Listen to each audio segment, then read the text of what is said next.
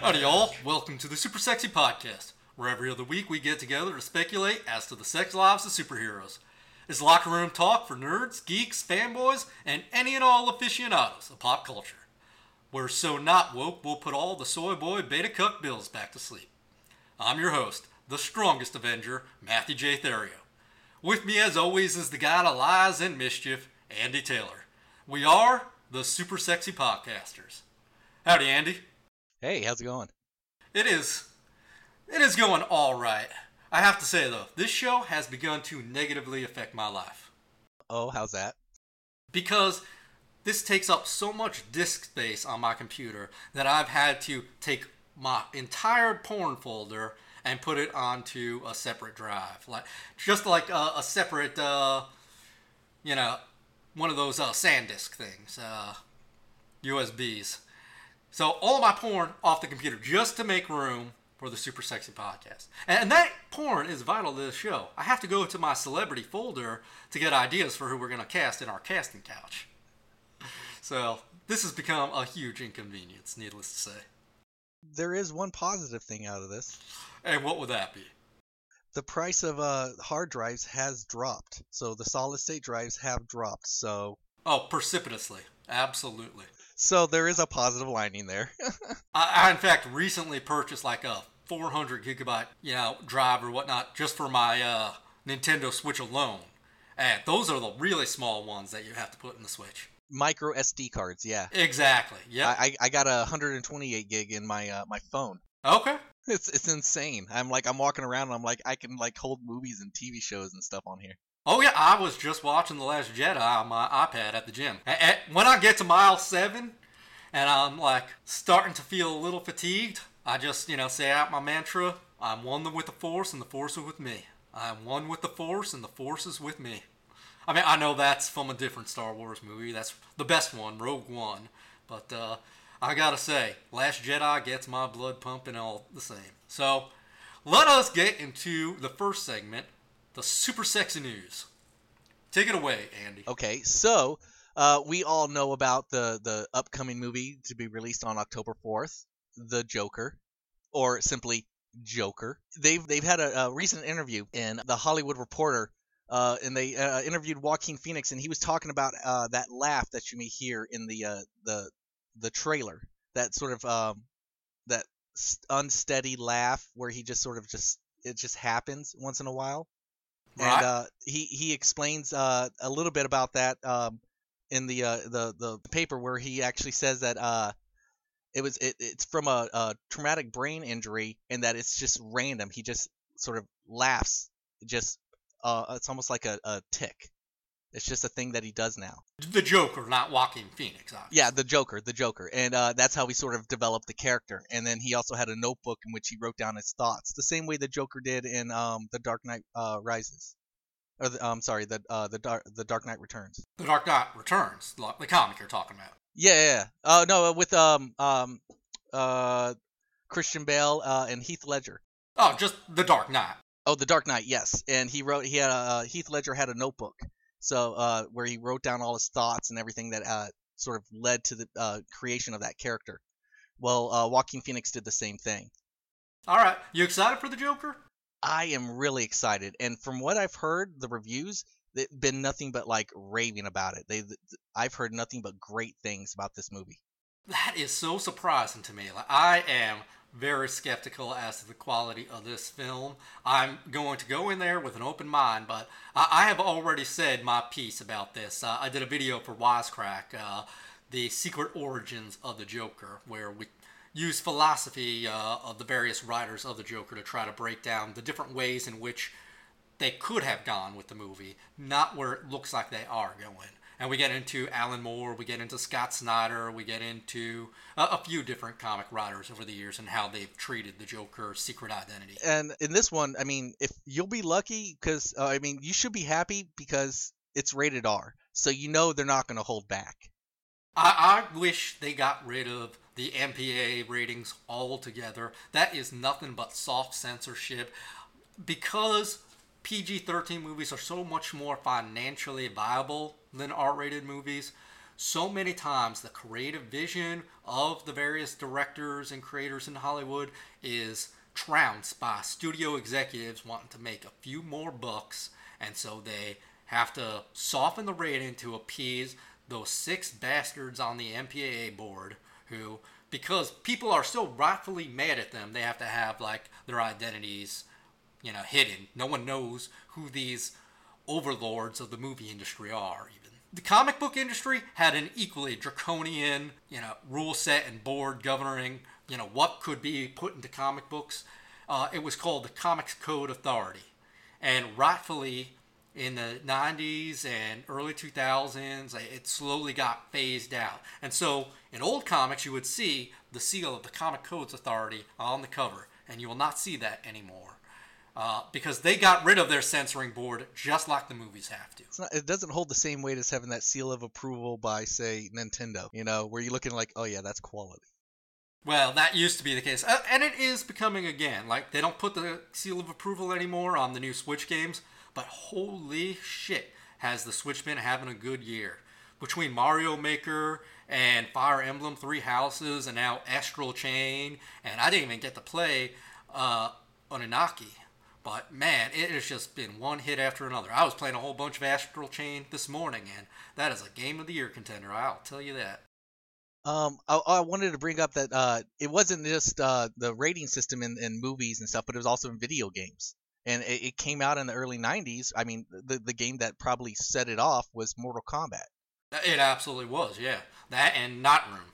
Yeah, and I was like, I mean, I I was a kid, probably 11 years old, maybe. Uh, and I, I, lived in Jacksonville, North Carolina, and I remember going to the Jacksonville Mall, and they Aladdin's Castle was the arcade. And one day I go in with my friend, and I just see a line of just like a pack of people, uh, guys just hanging around this one arcade. It was Mortal Kombat, and there was Raiden there, and I was like, "What is this?"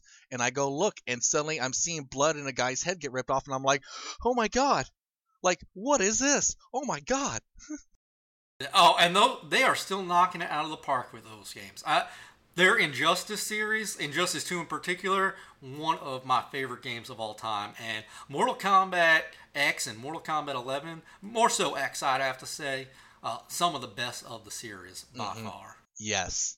Yeah, w- when they rebooted it, I was like, okay, they're doing a little different, but then they just started going with it hardcore. Oh yeah, and I'm so excited for all the characters that are going to be dropping soon. You got the Terminator, he's going to be coming in. You got Spawn, he's coming in. My favorite Mortal Kombat character, Nightwolf, is returning. Like I am definitely going to be picking up that character pack. So let's move on to the uh, next story. The next story. So, uh, right now there hasn't been any deal yet between Sony and Marvel. As of the recording, hopefully by the time you're listening, all of the executives at both companies have been ousted by the shareholders and they have been had their golden parachutes taken away and they've been reduced to poverty because they were so greedy. And now we have new people up in charge that actually respect the characters hopefully.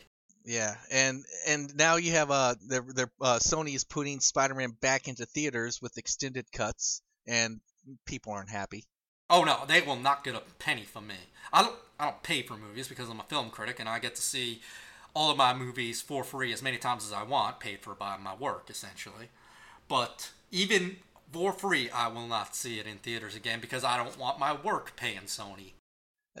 It's like, I mean, the only good thing I think they're gonna do is like when I heard Andy Serkis was gonna be directing Venom 2, I was like, okay, at least I know that he that he's the go-to guy for you know that animatronic character that sort of a, a CGI character that's being played by a real person, but they're sort of uh, they have a, a cover like a copy onto him or something. Right, and he is one of the greatest actors of our generation, hands down.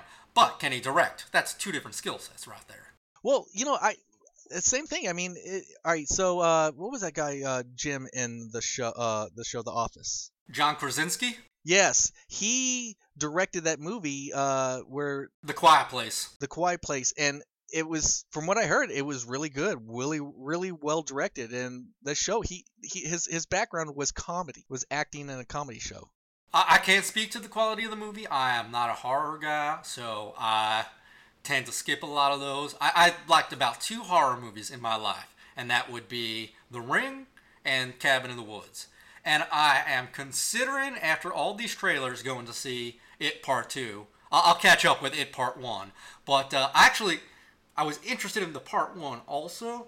But when I heard about all the censorship that was taking place in that, how they were deleting scenes from the book to make it more politically correct, I wasn't giving them my money. The- uh, uh, I mean, some of the things they had to keep out, but the way in which reporters or journalists sometimes write what the what the person says, they portray it in a way in which it's not it's not so much. It's I mean, it's not genuine. It's like it's it, it like it, it, mis misportrays people and, and how they say things because it changes um the inflection or the tone in which they say it.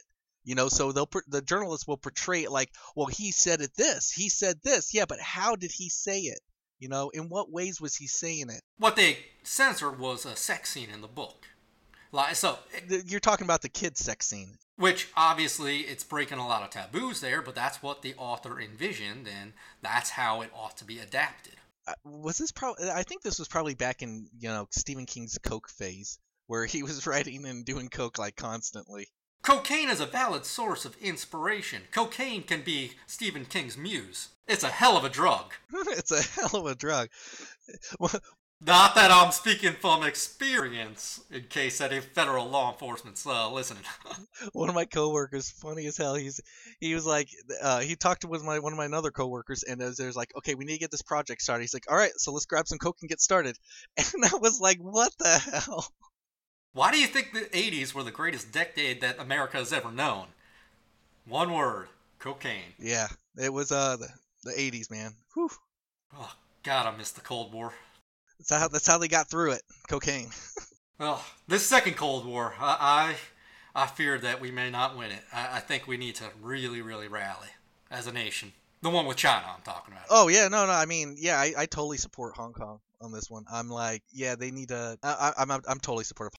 I, I, I would say Hong Kong, Taiwan, those have to be our two greatest allies. And I know Hong Kong is not independent, but it really ought to be. Sana delenda est, as I always say. Sana delenda est. I mean, they, they, they spout our ideals, so I, I, I can't argue there. Oh, oh, yeah, the protesters over there, they sing the national anthem, they chant the Pledge of Allegiance, they fly the American flag. They understand the principles on which this country is founded better than a lot of the people in this country. They want the same freedoms that our founders fought for. And if we don't defend them there, then our freedoms are going to be stripped from us here. And already they are. I was just reading in the Atlantic last week that an American was fired from their company for speaking out against uh, China and in support of the protesters because her company was owned by a conglomerate in Hong Kong. And in order to crack down on them, the China's government has been talking to the business owners there in Hong Kong saying, hey, we want you cracking down everywhere, not just the people of Hong Kong, everywhere. So even though America was not censoring this person's speech, the Chinese government absolutely was. And if they can flex their muscles over here in the continental US of A, that means that we have gotten to the point where this hostile relationship, you know, it's going to be a Cold War or a hot war or something worse. And that something worse is just giving up, you know, without even a fight. And when I was watching UFC last night, I, I could definitely see like the people because it was in China, so you could see everybody there was waving the Chinese flag like crazy. They were like, Might as well be a Nazi flag, honestly. no, in all seriousness, I, I see no difference between the hammer and sickle or the swastika or the yellow stars. They are all uh, totalitarian regimes that want to strip freedoms from people. And I, I say this without any hyperbole whatsoever. I, I am 33 years old. The cutoff for military commissions in most services, uh, 35 if we are going to go into a hot war with China, I hope it is within the next 18 months or so, because I will sign up. Because if we are going to fight the evil empire of our generation, I don't want to stand on the sidelines. I want to do my duty. All right. So I I know you've already served our nation, and I, I thank you for that. We we we at the Super Sexy Podcast want to say we support all the troops except for the Coast Guard. Fuck them. I, I work in the oil industry right now, and the Coast Guard is the bane of my existence. okay, yeah, let's put a context behind that one. Oh, they, they, they're the ones that are in charge of all the nonsensical regulations that make my job a lot harder, uh, and they don't actually improve the industry or safety or the environment or anything like that. It's just their way of, you know, squeezing a few dollars out of us to, you know, make a little windfall, you know, bolster their budget. It's for profit policing. That's what it is. But uh, anyway, all right. Now we're going to move on to the next segment. Uh, I'm going to talk for a few seconds about the philosophy of the Super Sexy Podcast. It's not something we've ever covered on here before, and I think it's something we've hinted at a little bit, especially in the introduction. Uh, right now, we are in a time in which zealots zealots of a new religion are pushing puritanical values and ideas down everyone's throat. And they're not asking just their own followers to uh, adhere to this puritanism, they're asking all of society. And the Super Sexy podcast is a much needed reprieve from that.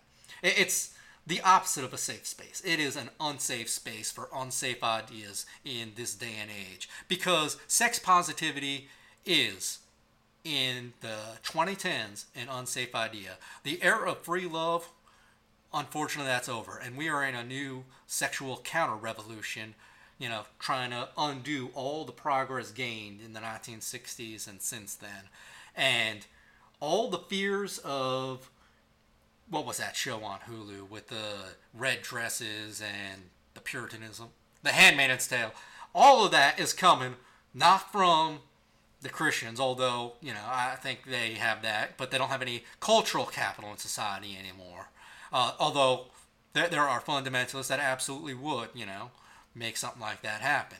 But on the other side of the spectrum, there are fundamentalists of wokeism that are absolutely trying to push something very, very similar to the Handmaid's Tale on us. And this is just our way of pushing back a little bit, saying we're not going to take it. We're going to keep being sex positive and we are going to be boys being boys and guys being guys and we're going to have our locker room talk and we don't care if you like it or not. Come at me, bro.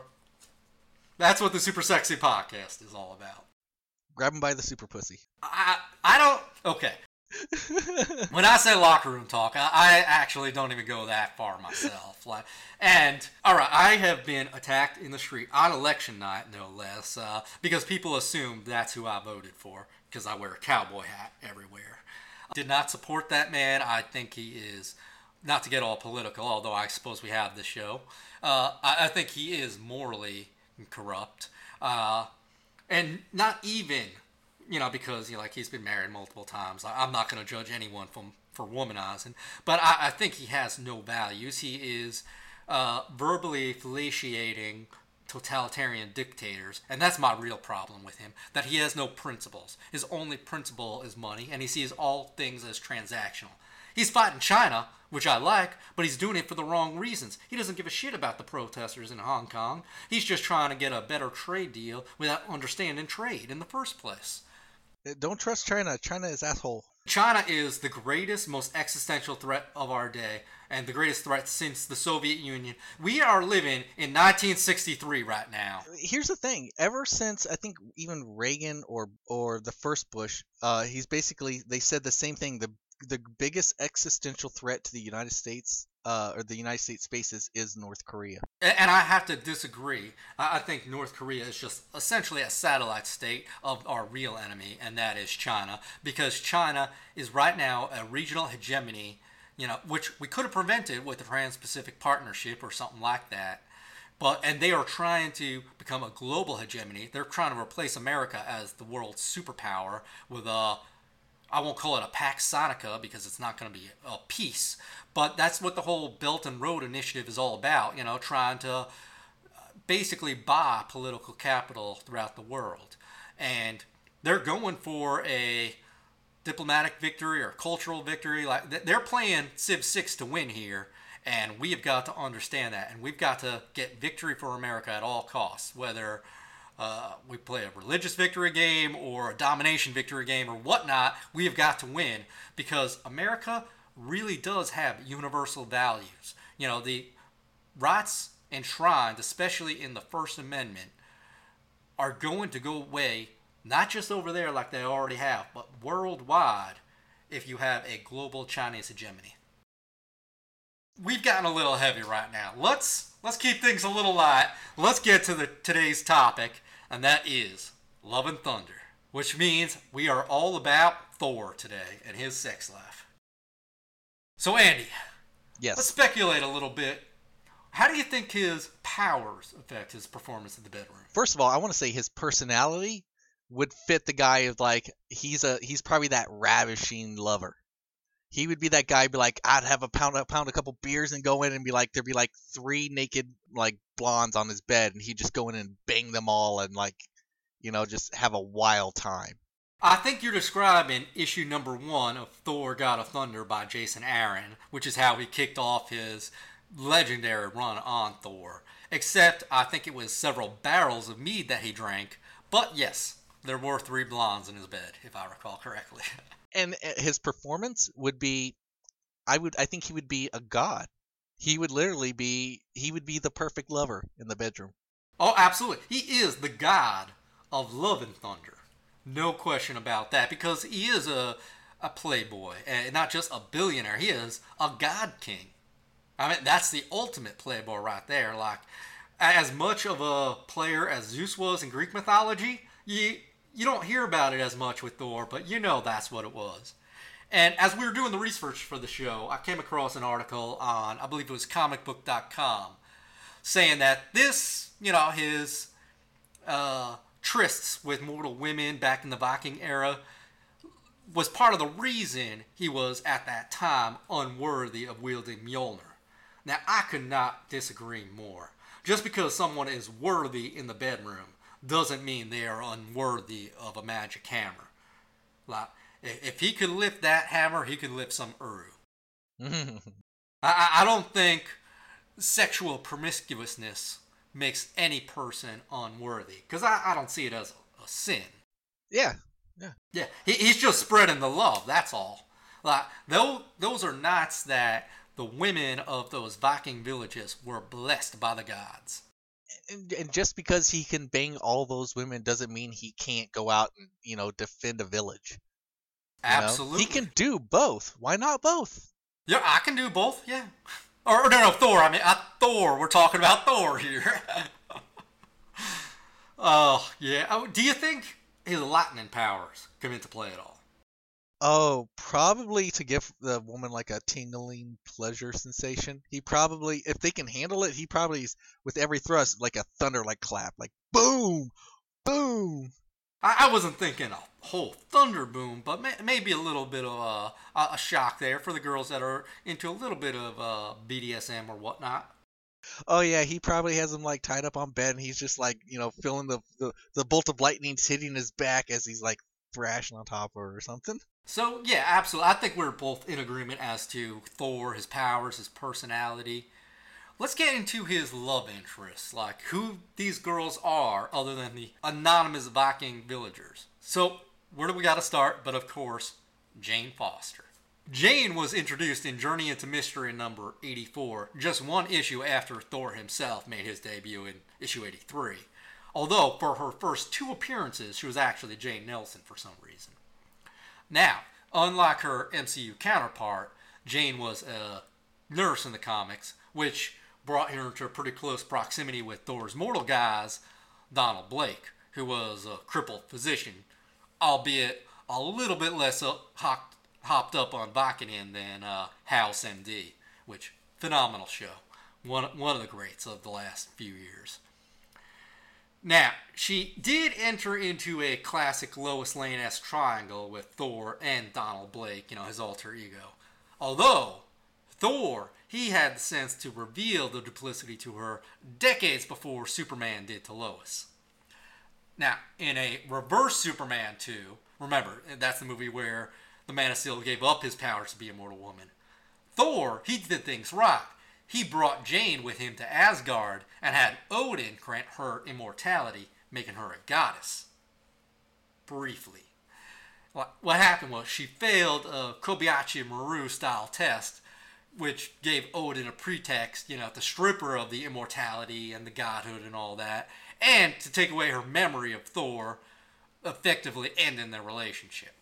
Now, obviously, there's a lot more to say about Jane Foster uh, because she herself became Thor for a while. But in order to hear about that, I'm going to point you to uh, Wisecrack.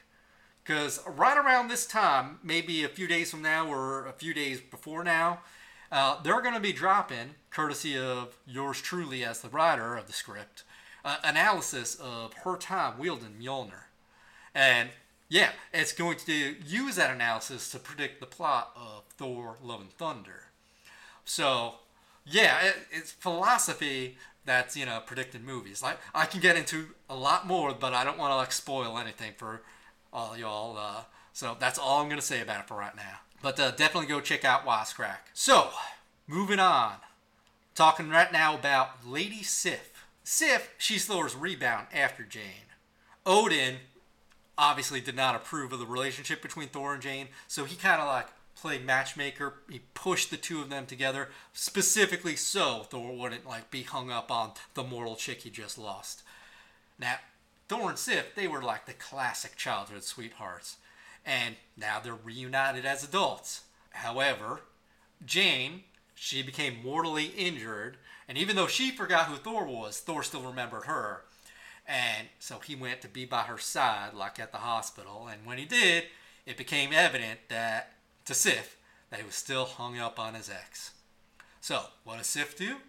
She merges her like spirit with the body of Jane, which saved Jane's life, and like the two of them became like one person for a brief period of time, which honestly the most boring variant of the menage a trois right there. like I, would rather just clone a girl, you know, then you're like with one spirit but two bodies instead of like two spirits in one body. Like, who wants that? That that's just one step above a devil's threesome right there. Which interesting story. I, I was uh, hanging out with a group of friends in D.C.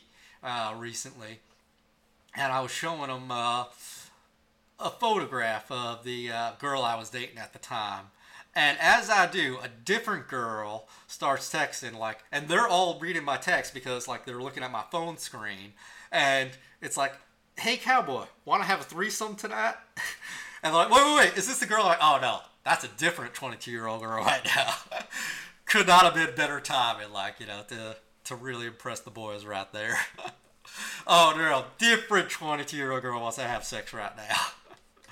so moving on from that brief, so I'm at the bar. Uh, where were we? Oh yeah, we were talking about uh, Lady Sif. So thankfully for Thor, this whole body merge it doesn't last long, and like Austin Powers at the start of The Spy Who Shagged Me, Thor becomes a bachelor once again. All right, moving on. Valkyrie. Now, lots of Valkyries, obviously. Like that's a job title, not the name of someone. Although there's usually like one character in the Marvel universe that's called the Valkyrie.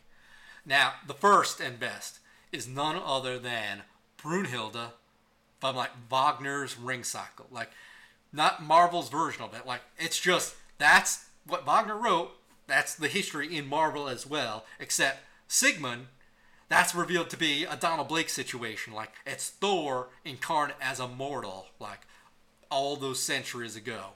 So before he became incarnate as Donald Blake, he was incarnate as Sigmund, the hero of Wagner's Ring Cycle. So that's like my favorite incarnation of Valkyrie. And obviously, like, you know, you have her where she's like passed out and she's a sleeping beauty variation, you know, encircled by the ring of fire. And you have Sigmund who is like unafraid of anything at all. He has grown up knowing no fear in the whole world, not even fear of the gods.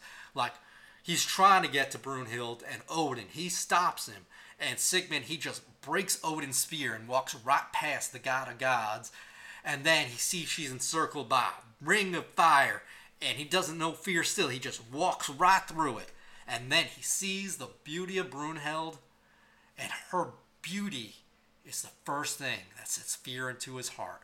Oh, just such a perfect story. a true fairy tale slash myth, like where the two genres meet at their best. I, I love it. I just love it.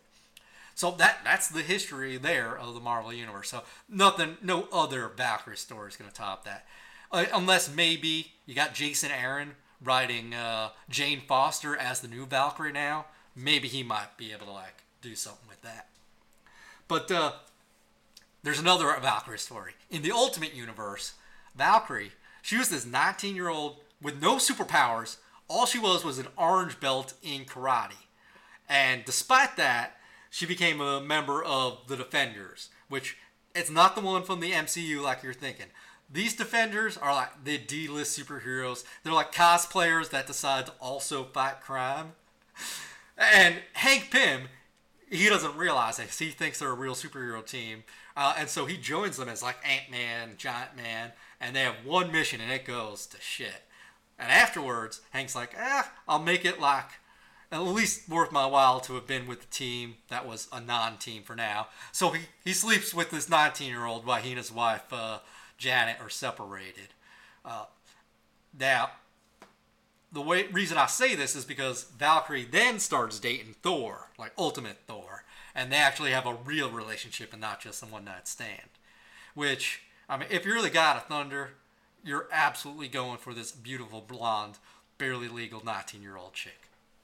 Do you disagree? Honestly, I, I, I would totally bang her. I would, I, I, I would, there'd be like no question. It would be like, 18 is the age of consent. It, it would be the last time it probably ever happened, so might as well do it once in your life, you know? Uh, I do indeed. And don't think like that.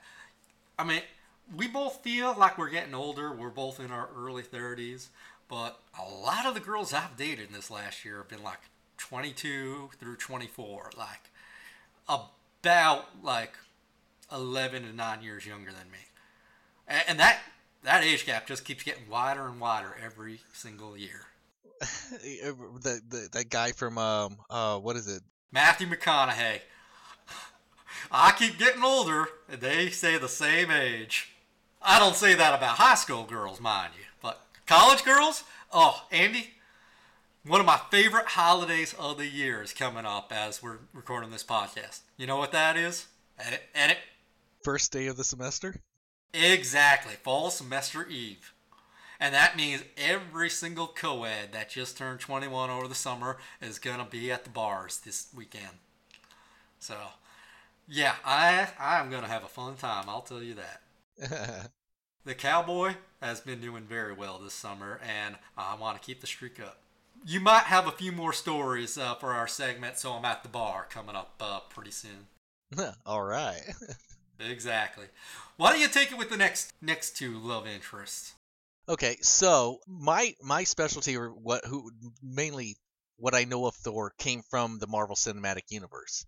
So I had to do a little bit of uh, digging to find out some more characters, some more uh, women that were interested with uh, Thor and the first one that came up was uh, Rosalind Solomon, and uh, she used uh, she was on uh, Agents of Shield. Which I did not know. I did know this character from the comics. I I dropped off Agents of Shield like midway through season two, so the fact that she had like a, a cinematic incarnation like was a huge surprise to me when you told me that. And I'm really surprised you made it to season two. It was not a good show, although the tie-in with Winter Soldier was kind of worth it. Yeah, I mean, yeah, because it, it, it, tied in a couple things, so I thought it was gonna be cool, but it got too hokey or cheesy. And it was just like, what kind of show is this? It's like it, I don't know. So, anyways, uh, so it was she was played by Constance Zimmer. Th- th- this was in no relation, like she never met Thor, so this this interpretation was never, you know, it, it was just that character, but not in not into Thor. Whereas in the comics, she's essentially one of those individuals that like contacts a celebrity on social media, like, "Hey, I need a date for the prom." Like, even though you're a celebrity, you want to like really make me the popular person at school now. And she did that for like her graduation from Shield. Yes, and she asked Tony Stark, uh, and uh, Tony Stark relayed the message to Thor and said, "Hey, you know, this woman Rosalind would like you to go to graduation," and Thor obliged. Yeah, and so she strikes me as like a very modern love interest because instead of like being a nurse, who's just like a classic feminine, uh, you know, career, she is an environmental agent for Shield, and like obviously climate change, like environmental concerns, are one of the huge topics like of today. And so Jason Aaron making this character like all about the environment, like really speaks to those concerns and those issues. And and you know Thor saved her when she was uh when she was uh out at sea looking for illegal whaling ships. And, and you know how like she got in contact with him, right? Oh, how was that? So Thor, he doesn't have like super hearing like Superman, like, and Superman's super hearing is like almost magical. Like he can hear way faster than the speed of sound. Like he can hear from like planets away and whatnot. Thor, instead of super hearing, what he does is, as long as someone prays to him, he will hear it from anywhere in the universe. Because he's a god, he can hear prayers. And so she she prayed to Thor. Yeah. It's almost as if they they exist if if someone acknowledges them and it's, it's like it's weird it's like yes i am here i'm listening to you like it's that i don't know that just seems a little weird Well, what it is, it's Jason Aaron establishing like that the whole Jack Kirby idea of Thor as this and all the Asgardians as super advanced aliens. It's wrong. They are gods. They are absolutely just gods because he wanted to speak to the idea of God, and he is using mythological gods as stand-ins for the more serious conception of God. ah so he's like a zeus or like a uh No, he, he's more like a, a Jesus. I mean, there's a reason why you see in Jason Aaron's run every single god at the end of time being crucified on a cross. Like he is not subtle with his imagery and what he is trying to communicate. Yeah. okay so there's a character Roxxon who was bringing ice from europa to alaska to sell as Well, Roxxon's not a character. Roxxon is a evil corporation, like Exxon. yeah they're like a um They're, they're actually a mix between Fox News and Exxon. Like if you read the comics, and it is super super obvious. and and, and they're they're the ones selling the bottled water you know they're nestle they're they're selling the bottled water and I'm like this should be free right nope nope it's a dollar Well, it's not just any kind of water. It's like water from Europa. Like they are really sci-fi. And what Thor does, in order to like fuck him over, he gets a big rock uh, of ice from Jotunheim yeah Jotunheim, like you know with the frost giants. or. Jotunheim Jotunheim yeah Jotun, Jotun, yeah. So yeah, that that fucks them over and fucks their bottom line. the same thing we want to do to Sony and Disney right now. and and using this he was able to get basically he was a he, he impressed uh Rosalind and was able to get you know go to dinner with her but she was like eh, she referred to him a coffee I was like I'll, I'll just go see you coffee you know you don't do that to the God of Thunder. I know she like sh sh- he could have rocked her world or done I mean, something she is not hurting for options. Absolutely, like yeah, she. I don't know what she was thinking. Like, may, maybe the way she's being drawn is just not conveying like her as like the most beautiful woman in the world. Because Wyatt would Thor like lower himself, like, oh, I know you're just a mortal, and I know I'm like leagues above you because I am literally the god of thunder. But no, I'll, I'll let you play me around a little bit. she's missing out I, I guess that's the best way to put it. She's just like she's so into like what sh her business doing it. I guess doing her job that she's just like, oh well, you know, we'll do this. It's like, like my God, woman, do you ever want to get married? You know? Uh, and that's no one's fault but hers. And she'll learn that when she's like 39, about to be 40, and all of her prospects, you know, dried up. And she could have been with Thor, and all the guys she's, you know, swiping right on Tinder who aren't swiping right back. Like, she's like, oh man, e- even these guys that I'm settling for, they're no God of Thunder. It's, it's only gonna come once. You know? I mean, how often does a god come down and say, "Want to fuck me?" you know? Literally, like, like I'll go on a date with you. You know? It's like, like why would you not? Like, it's only gonna happen once. In, in our world, it maybe only happened once with Mary, wife of Joseph, but maybe. Who knows or, there? or I mean, you know, eh, or Zeus coming down and you know, impre- coming as a horse or a bull or something. If Zeus is real. I, I'm not completely discounting that possibility. And I don't think he ever came as a horse. Oh no, no, no! It was a, I think it was a bull or something like that. He, he came as a sacred bull with Europa. He came as a golden shower with Theseus' mother, and he came as a swan with someone else. I, I Please define golden shower, because I have a totally different thought in my head. right? I know, but uh, literally just a light rain shower that sparkled with gold. Not, Zeus did not take a piss on this poor woman. He gave her a golden shower. I know what it sounds like. uh, well, let's move on to our final entry, Amora the Enchantress. Tell us a little about her, Andy. Okay, so uh, Amora the Enchantress is uh, she's the, she's an all I guess uh, she's a, a a villainess who has like magical powers. Uh, She's basically uh, uh, she's worked with I think Loki several times. She's mischief. She just basically causes a lot of problems for him, but at the same time she's trying to like seduce him. Oh, oh yeah, that is what she is. Absolute a magical seductress. Yes, and she and she wants to. I mean, obviously, who doesn't? You know, if if you're a uh, an enchantress and you have those powers in that, that body. Oh yeah, I cannot wait for her to be in the MCU because if they do the casting right and they do the costume right, like this could be one of the most attractive actresses, you know, that is going to play one of the most attractive characters, like and a good personality too. She's all about sex positivity. Even if she's using it for villainous ends, which really there's no such thing. All sex positivity is used for heroic ends, even if it's to conquer the world in the name of evil. It's still like yeah, honeypot me. I, the only maybe if you had this very very attractive uh, sleeper agent, you know, for communist China that was trying to seduce me for state secrets, and if I give in to temptation, then the Red Army, like from you know Mao's Red Army, is gonna like march their boots over. Uh, you know, the plains of America. Maybe then I'd keep it in my pants. But there's not a lot of situations otherwise in which I'm not eating out of that pot of honey. Yeah, and she's uh she's probably not one you want to probably get involved with. You know, she's gonna manipulate you no matter what. She's a sorceress, you know?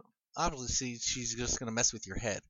I mean, so are most of the girls at the gentlemen's club, but I still mess around there. That's true. And then, you know, in Rule of Thor series, uh, there was an alternate future where uh, where Thor takes over Earth. Why? Because we needed it. You know. Because of reasons. Yeah, because of reasons. And Amora, the enchantress, seduces and marries Thor, and they actually have a kid, girl named Magni. When he, when the, uh, I guess the enchantment uh, breaks apart and uh, it disappears, he's actually able to go back in time and uh, warn his past self, "Don't do it, man. Don't get involved in it." Now, if my recollection is correct, Magni is actually one of the names of Thor's sons in Norse mythology. Really? Can, can, can you speak to that at all? Or you, you play God of War, right? Uh, I I played the first one back when it was like Oh no, I'm talking about like the PlayStation 4 version. I'm pretty sure Magni was one of the two sons of Thor that you fought there. Uh, and I've read uh, Norse mythology by Neil Gaiman, probably like the best summation of Norse mythology. And I think I recall the name Magni in there too.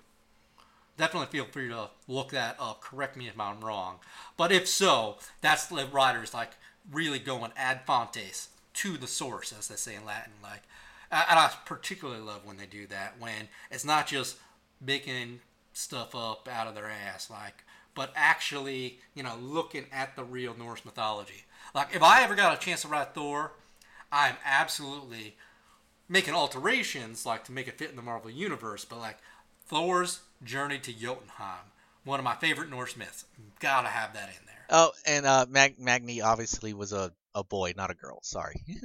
Uh, in the comics, I, I figured as much. Yeah, but yeah, you you were able to confirm that is the name of his son in mythology. uh, yes. All right, so I'm not just speaking out of my ass. Good. So in uh, Thor 350, Amora actually has a sister, Lorelei, who's also an Asgardian, and they compete with each other who can who can basically seduce Thor the first or the most or the fastest, I guess. Now, did Thor win by letting them tie at the finish line, both at the same time? Did Thor get the belt? Did Thor get the belt? You know about the belt, right? No, actually, I don't. From How I Met Your Mother, the threesome belt. Oh, okay, yeah. I, that uh, Barney and Ted were competing to see who would be the first guy to have a three-way, and there was a literal uh, WWE style belt that the winner would get. really? Oh, I love it. My uh, my best friend and I might be in a similar competition. One night, okay, th- actually, I'll save that story for so I'm at the bar. That's a another story for another day. But you, you have plenty of stories to tell, so that's great. Indeed. Um, and so uh, this relationship between uh, uh, Amora and Lorelei sort of strained uh, each other's. You know, it, it was- they they had this rivalry going that was just sort of like, hey, let's uh, let's who can seduce uh, Thor the fastest. But it was just like it was like I can do it better. And then eventually, because Thor being Thor was like, you can't do it. It just it, it caused friction and strain in between them. All right. Disappointing ending to that story, I have to say. I know. Not how I would have wrote it. anyway, that uh, that about sums it up for Thor's various paramours. Let's uh, let's move on to the casting couch. Now, a few of these uh, characters have actually been adapted on screen, so let's consider which was the most attractive actress ever to play one of Thor's love interests. And we got a few options. I'm gonna enumerate them from for you, and then we'll uh, discuss the various uh, pros and cons of each. Of course, you got to start with Natalie Portman, Queen Amidala herself, Padme, as Jane Foster. And obviously, like she's been in a few MCU movies. She has been in Thor. She's been in Thor: to the Dark World. Uh, one or two of the Avengers movies, she was like seen in the background or whatnot. Uh, written out of Ragnarok altogether, and then lo and behold, she is the star of Thor: Love and Thunder, from which we got the uh, name of this episode. So that is exciting as anything. I cannot wait for that. I suspect that uh, Taika Waititi, because from what I've heard, it's like he only had a few minutes to like tell her, and he convinced her in that time. And I think he just really showed up with a piece of paper with a number on it and said here, and she said yes. I'm guessing that number was her paycheck. Yeah. Well, not not the noblest of reasons, but uh, as long as we get a good movie. the MCU has just been blowing up. I mean, uh, look, look at Blade. You know, I uh, Mahershala Ali. He, I guarantee, he just walked in and just set down his uh, his Academy Awards and said, "I want to play Blade," and they said, "Okay, you're playing Blade." Right, right. Blade, I think, is one of the least interesting characters in the Marvel universe. Like vampires and werewolves and zombies and all of that, like supernatural bullshit. Like I, I have never found anything compelling about any of that. So But you heard about the uh, where they might introduce him, no, where's that? Doctor Strange and the Multiverse of Madness. Now that might be my single most anticipated film of the entire Phase Four, because Doctor Strange is still one of my top five MCU films, and easily the best debut debut solo film of the MCU.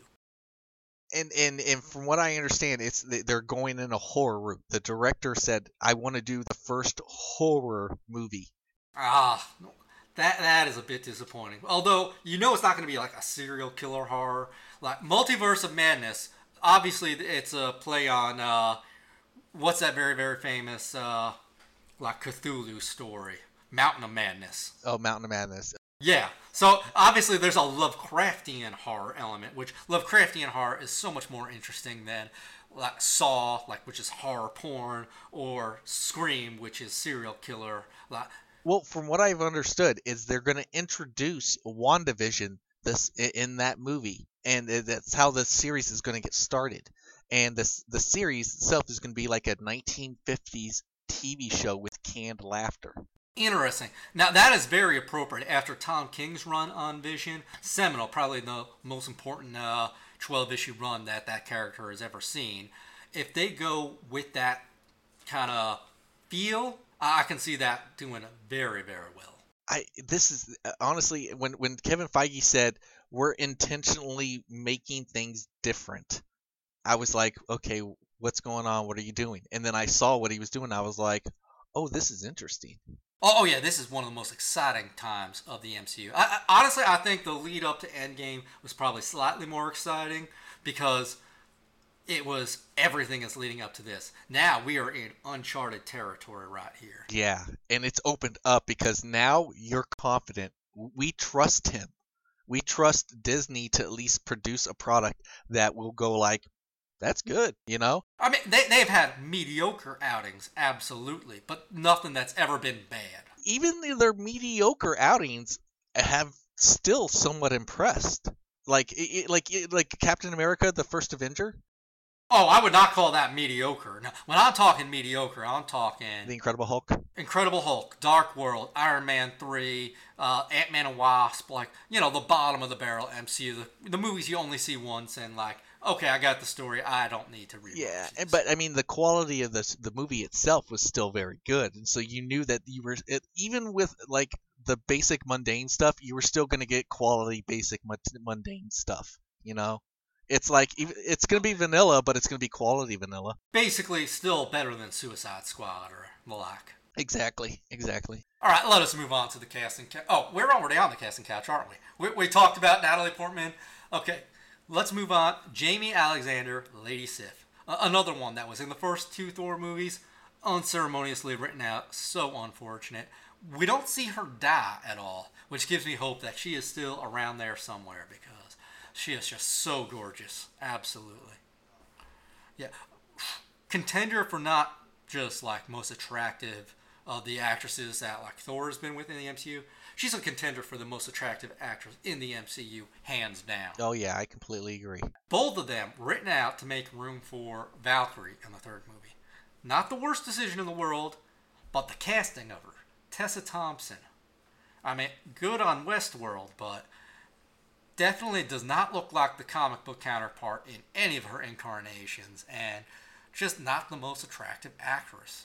Like she's skilled. She she can be a different person. She could do that part of acting, but the part of acting in which you actually resemble not just someone other than yourself, but the actual character of Valkyrie. Well, there she misses the mark by a mile. Yeah, she is attractive, but she's just she doesn't really do it for me. No, ma- me neither. She would probably be on the list. Well, once we finish the list, I'll tell you where she stands. She she's above Eartha Kitt, Yes, definitely. Whi- which puts her pretty far down on the list of all the actresses we've talked about over the years. All right, that leaves us with our final actress, Constance Zimmer as Rosalind Solomon. Now, I, I wasn't even aware of this individual until you did the research here, and then I saw the actress they cast, and that is whew, not who I would have cast at all. She looks about twice the age of the character from the comics. Yeah, it's it, it, I, I I guess because they weren't gonna have her like you know hook up with Thor and stuff. It was it was okay. Yeah, it Yeah, she's she's absolutely below Tessa Thompson right here. yeah yeah she's be the she be the last one. You know, I mean, obviously this is the last person. So if we were to rate everybody, it would be Jaimie Alexander, Natalie Portman, maybe Tessa Thompson, and then Constance. Uh, we are in absolute agreement there. I will say, Jaimie Alexander and Natalie Portman, like that is a very narrow gap there. Natalie Portman, gorgeous. Cannot wait to see her in Love and Thunder. Uh, I think she has not aged a day since Attack of the Clones. She It's weird, you know. It's like those those actors and actresses that just do not age. I think she must have had a blood infusion from Keanu Reeves at some point in her life. or uh, uh, Tom Cruise or something, you know. Yeah, because yeah, she she has held up, and she's got to be in her late thirties now, and she looks like she was in her early twenties. Like, my goddess, that's all I have to say about that. Because yeah, and if it's your kind of thing, she's also intelligent. She is like an Ivy League grad and whatnot, which some guys are into. Sapiosexuals, they call them. That's a weird fetish. No, not one of mine personally. Hey, if that's your bag, honestly, if I can't have a conversation with her, I probably don't want to have sex with her. really? Yeah, honestly, it's just like I, I don't I'm not into that uh one night thing or just getting to know like it just just you know one night things. I'm I'm not one night stands. I'm not into those. I'm if I'm gonna go uh for a relationship, it's gonna be monogamous. It's gonna be between the person who I'm with. You know, I'm just a different person. Know. We are very different persons. Yeah, I, I, I probably haven't had more than 20 or so one night stands in my life, to be honest. So I, I'm not into them as, as much personally either. But uh, yeah, I would easily have a one night stand with uh, Natalie Portman or Jaimie Alexander. Now, now, a once in a lifetime chance. Like we're talking like average everyday people. Now, if if we're talking movie stars or gods and stuff, then um my kind of my a lot of my philosophy kind of goes out the window on that one. Gotcha, gotcha. Yeah, because that's probably never going to happen again. So, Again, that's a defeatist attitude. well, yeah, But but I get the philosophy. Like you don't know for certain, so you know take opportunities as they present themselves. exactly. And I mean, uh, if I'm going to meet a woman, it, she's probably going to be like you know a social worker or like she'll be like a business manager or something. It'd be like, she'll have like a job. It'd be a regular person. I'm not going to marry a movie star. You know, I don't see that happening anytime soon. Personally, like if I'm gonna meet a girl, she's probably gonna be a sorority president or a sorority sister or a barmaid, like on the weekends while she's at school, Yeah, or a waitress on the weekends while she's at school. I have a type. yeah. And for me, I, I'd, I'd just be different. Be like, uh, if but if if an actress came here and was like, I just happened to meet her one night, I'm like, oh shit, she that actress? And then she suddenly was interested in talking to me, and then next thing you know, we hit it off and we just like had a one night stand. I wouldn't really complain about that because I'd be like, yeah, that happened. Oh shit, you know?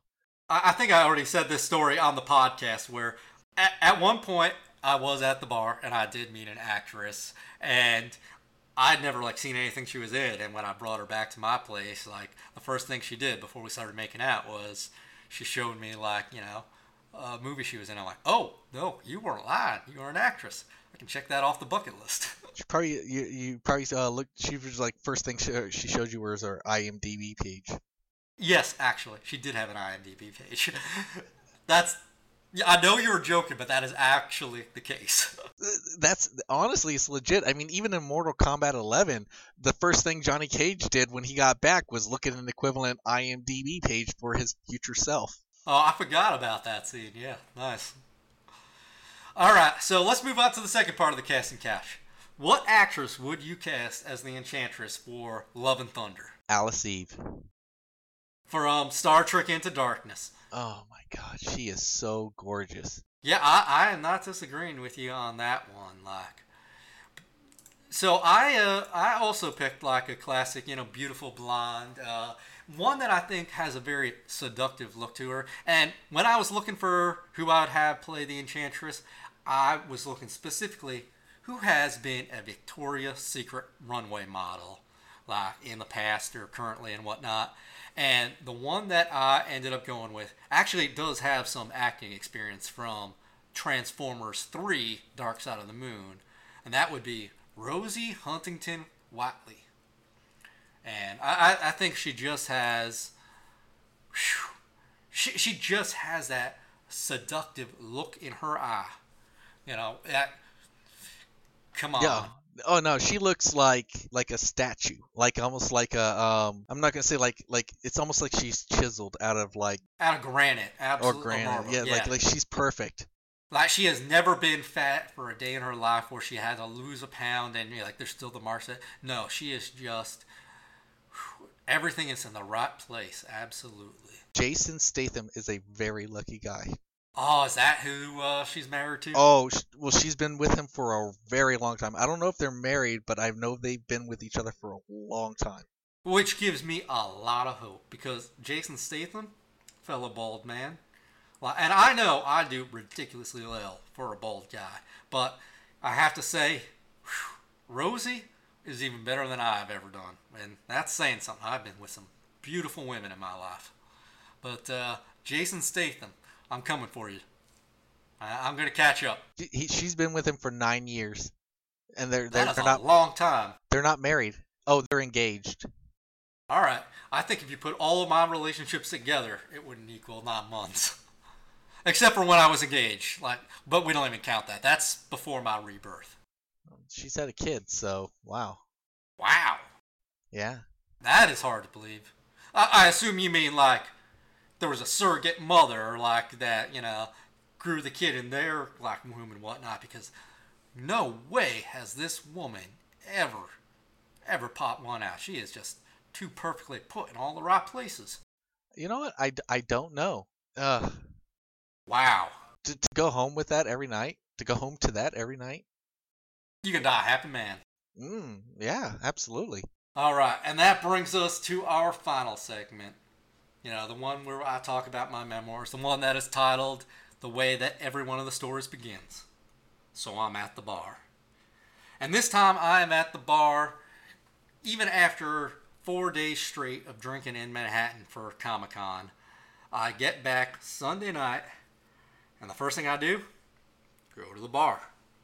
And I'm just hanging out, and a whole group comes in, and, it's not just girls. There's you know some guys too. Uh, about there's four of them, two girls, two guys, and one of them just not not wearing what you would call pants. It's more like painted on leather. And all the times I'd ever seen her after, she refused to wear anything that wasn't, you know, one pant size too small, skin or not skin tight, tighter than that. Like, and she had a body for it too. I'll tell you that. And so, just like this painted on leather, and like she walks right up to me. I've never seen this woman in my life before, uh, and she's like, "Cowboy, I know you," and I, I'm, I would be at a loss, but this is not the first time this has happened to me.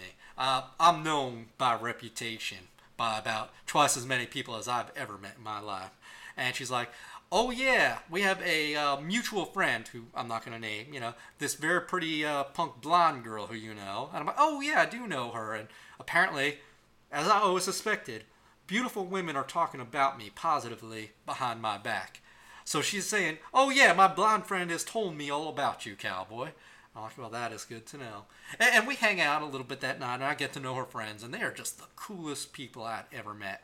This is a karaoke night, and one of her guy friends, he brings a saxophone, and he starts playing his saxophone, you know, to the karaoke song as his friend is singing along. And I have to say, I'm a pretty cool guy, but these guys eclipsed me that night. Like, I was, for the first time, not the coolest guy in the bar uh, it was refreshing. I'm like, man, I want to join this crew.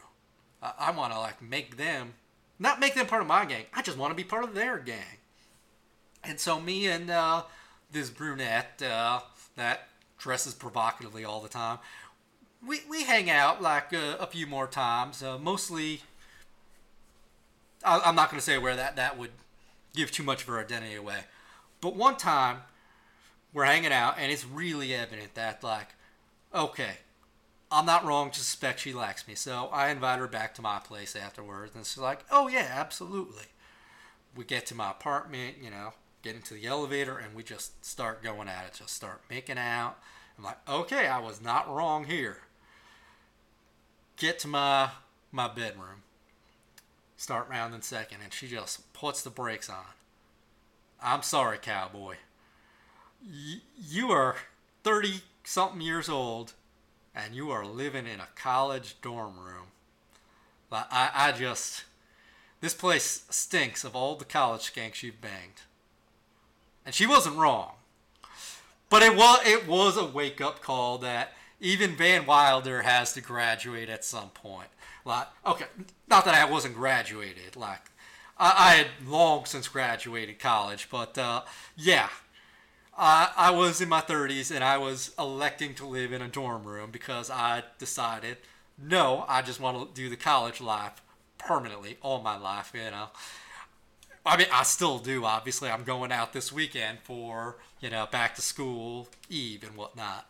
But uh, the very next day, I called up a realtor and I'm like, look, I, I can't have this happen. I, if I am to occasionally date a woman my own age or close to it, I can't have them uh, deciding that it's unacceptable that I live in a dorm room. I need my own place. I need to buy a place of my own. So that's the story of how I, I went from a dorm room to a homeowner. Yeah, it's a tragic one. One of my misadventures instead of my adventures. And uh, she's got a boyfriend now, and it wouldn't have lasted between us anyway, but uh, oh well live and learn. And now I've got my own place, and when I bring it, girls back, it, they are very impressed. I have a, a very nice uh, place. So that brings us to the end of this episode. If you want to follow us, we actually do have a Gmail account now. Uh, it is supersexypodcast at gmail.com, or you can tweet at us. It is supersexypod. Uh, or we got a Facebook page, uh, Super Sexy Podcast on Facebook. You can contact us. You can request uh, episodes. You can write in with questions that we will read on air. Uh, we're becoming a legit operation here, so definitely uh, follow us all those places, contact us. We can't wait to hear from y'all. Have a good one. See ya.